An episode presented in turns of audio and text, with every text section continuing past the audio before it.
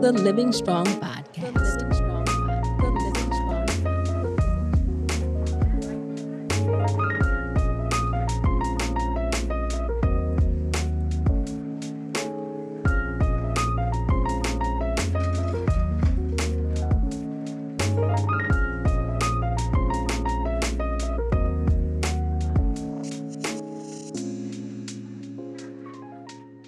What's up, everybody, and welcome to what we call the Living Strong Podcast. My name is Kym Sellers, and we welcome you.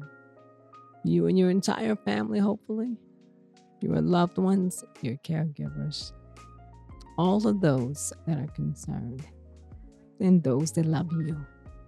So I will say that, you know, just in case you're joining us for the first time and you're like, well, who is Kym Sellers? Well, let me just say, I've worked in radio for almost 30 years of my life. Was diagnosed with MS at a very young age in my 20s. Um, quickly went down, and well, I shouldn't even say quickly. I went down. Didn't go down with the fight. I stayed up, stayed on my feet. For the most part, my symptoms of MS did not affect me a whole lot until I got on the elliptical. When I would go work out at the gym, I would get off of it and then sit down. I would have to rest for about five minutes. And then I was pretty much back to normal. So it wasn't until I had my oldest daughter, who, believe it or not, is 25 now, but I decided to get the epidural when giving birth. And when I did so, realized that the numbness was simply not going away. That was the first time I dealt with the numbness. That was when I started dealing with a little bit of a limp. Started noticing all of those symptoms that the neurologist would always question me about. And I just didn't really know what it exactly was. And since having my oldest back in 96, I had another in 99, 01, and two, oh, three. Yes, I know I was busy, right? I get it. It's okay. It's all good. It's good. And um, I wouldn't change anything for the world. With the last three, however, of course, knowing how I felt with the epidural, I decided to go natural with the three. My youngest, and um, let me tell you, it was all about business. You know, people say, Well, how did you do it? I'm like, I don't know. And I would always buckle down and say, Look, this is a business meeting. Let's get it over with. And um, had um, four beautiful girls, and I thank God for that. So, yes, of course, you're like, Who is Kym Sellers? Well, someone that's been fighting this fight for quite some time. And that's why we call it the Living Strong podcast. Because those of us that have been living with MS, and to be honest with you, with any autoimmune disease, it's a fight. It is no doubt a fight, and only the strong survive. So we take this opportunity just to share with you different stories, different perspectives, different thoughts, different issues that affect those living in the multiple sclerosis world. So, can we talk today? Can we simply just talk? And you know, I'll be very honest, I wasn't quite sure what the topic was going to be today. And I realized that I had so many emotions today that had been um, built up or pent up inside of me. And I'm like, you know what? Let me just say exactly what's on my heart today. And we all know that those of us living with MS, we need help. There's no doubt, you know. We sometimes don't like to say we need help on a day to day basis, what we do. And those caregivers that give their heart and soul to those of us living with MS, we thank you and we are so, so appreciative for you. Unfortunately, today is not about you. It's about the caregivers who have decided to abuse the system. It's about that caregiver who has decided that her wants and needs are much more important than her patient. Today, it's about that caregiver who really is just there for the paycheck and doesn't really care about the well being of that person. Today, I'm talking to you. Where have we come? What has happened? What happened to the days where we just genuinely cared about people? Not really even thinking about their illness, not thinking about, you know, what's going on in their life, but just simply caring because it's the right thing to do. What happened to those, huh? I find myself in so many different conversations with other MS patients, with other caregivers. And I hear so many different stories. You know, and those stories where, you know, a lot of the caregivers feel like it's not their job. It's like, well, what's not their job? We're just sitting talking about a caregiver who once said to me that, you know, it's not my job to really cook for you. If you got something around and it's left over and you want me to give it to you, hey, I'll do that. But I'm not cooking. Really? So that person that you're taking care of, who can't get up and cook at that stove, who can't get up and wash those dishes, who can't get up and make their own plate, you would really tell someone that? Or the caregiver that says hey, I can only be here for about an hour, you know, I gotta go because my daughter has X, Y, and Z. Then although I won't, um, you know, I can't stay, but you still charge that patient for four to five hours of work. Yes, I'm talking to you.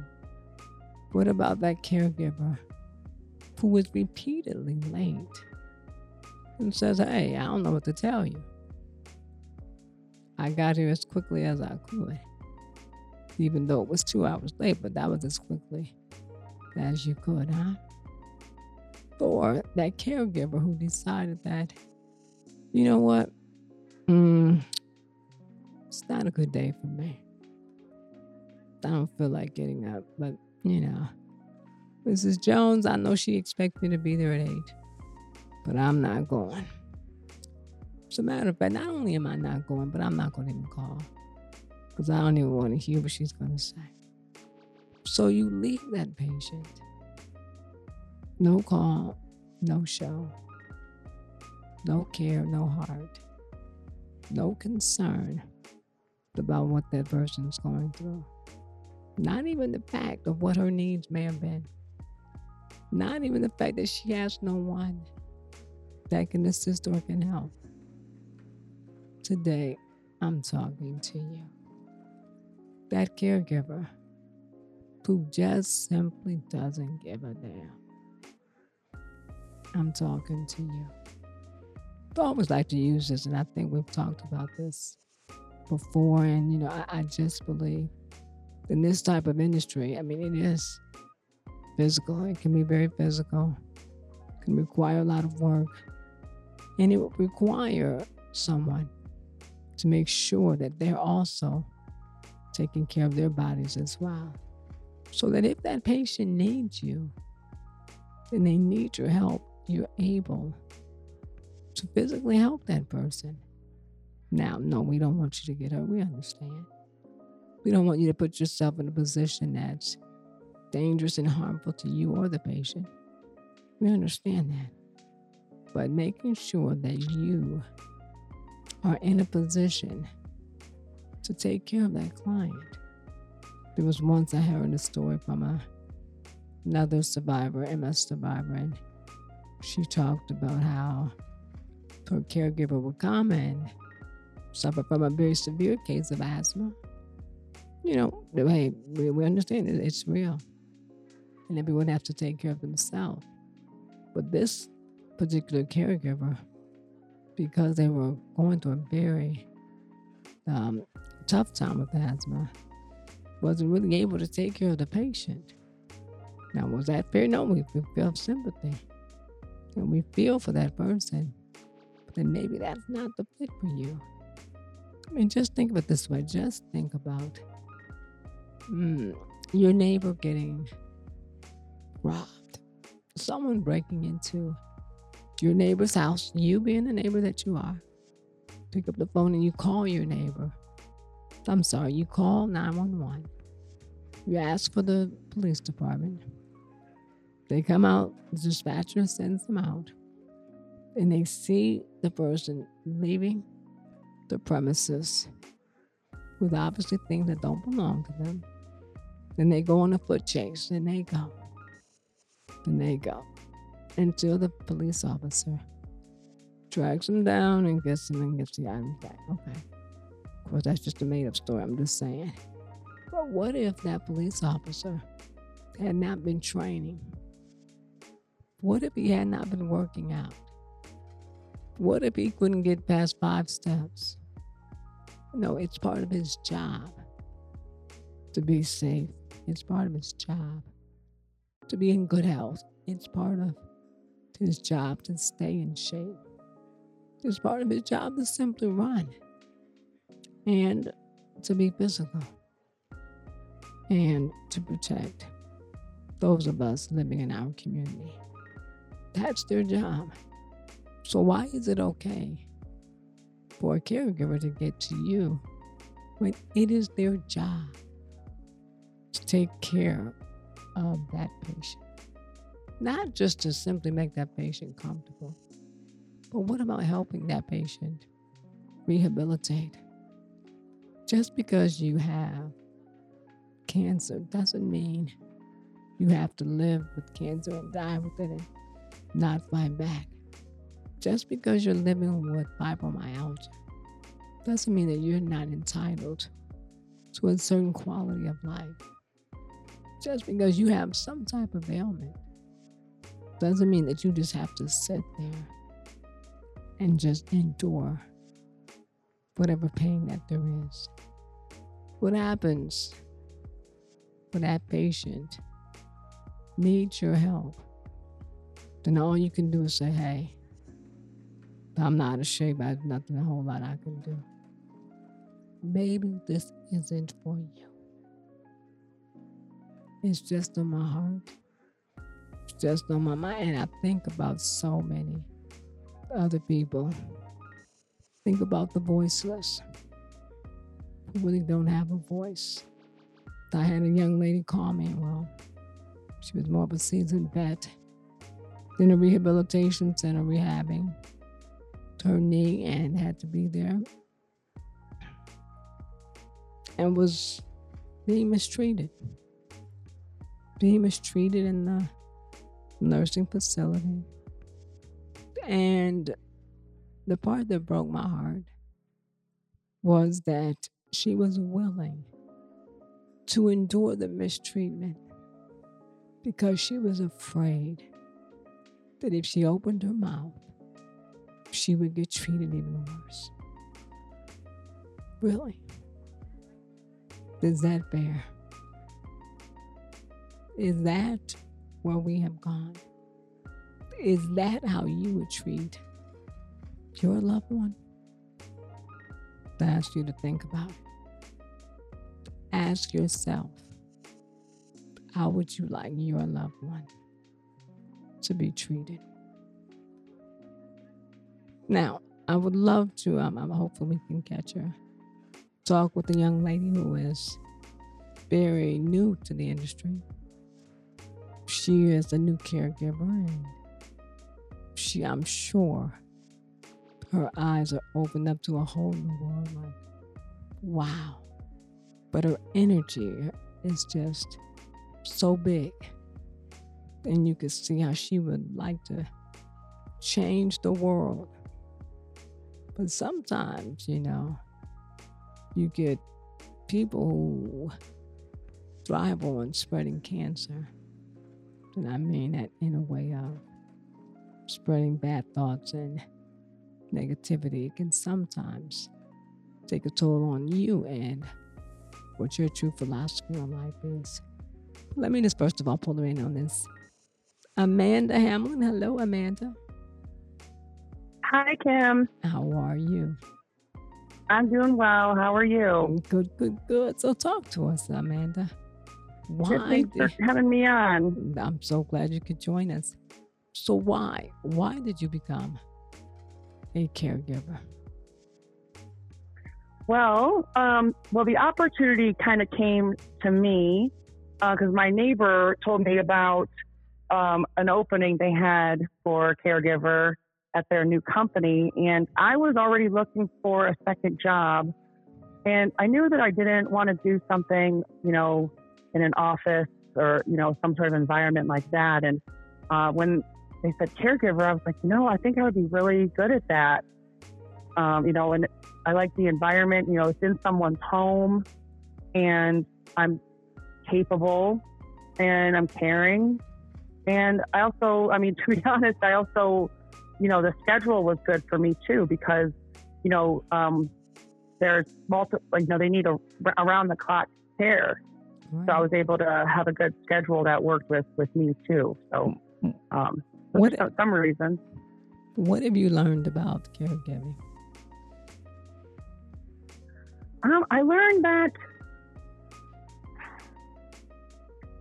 I've learned that you can get close with someone real quickly and kind of anticipate their needs. And also just that everybody's just trying to, to live their life, you know, and a lot of people have the same routines and habits and the things they like to do. So, you know, when I'm working with you, Kym, I, I just feel like we're just, we're just living life. You know, we, we get up, we have our, our hygiene routine and, you know, we're cooking food, we're, going to appointments and uh, watching TV and playing around, you know, um, having conversations, and that that's what that's what life is about. And Kym, you wouldn't be able to do those things if if I couldn't help us get there.